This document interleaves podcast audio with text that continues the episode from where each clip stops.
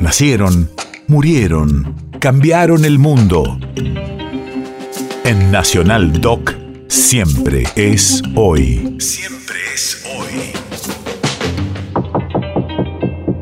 25 de marzo, 1977. Hace 45 años, el periodista Rodolfo Walsh es asesinado por un grupo de tareas de la ESMA.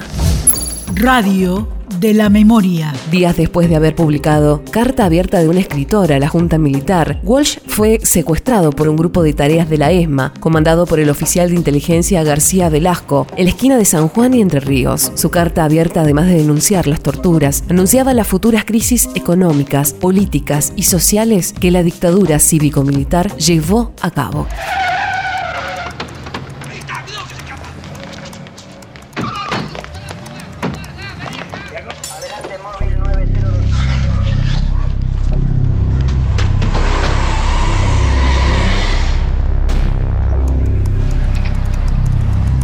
La censura de prensa, la persecución a intelectuales, el allanamiento de mi casa en el Tigre, el asesinato de amigos queridos y la pérdida de una hija que murió combatiéndolos son algunos de los hechos que me obligan a esta forma de expresión clandestina después de haber opinado libremente como escritor y periodista durante casi 30 años. El primer aniversario de esta Junta Militar ha motivado un balance de la acción de gobierno en documentos y discursos oficiales donde lo que ustedes llaman aciertos son errores, los que reconocen como errores son crímenes y lo que omiten son calamidades.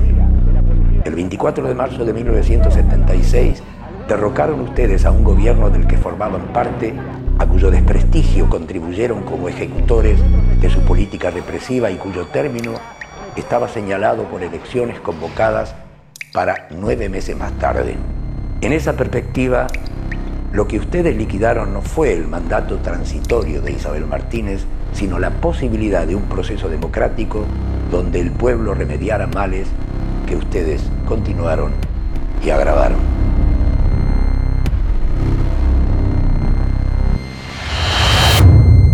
país de efemérides.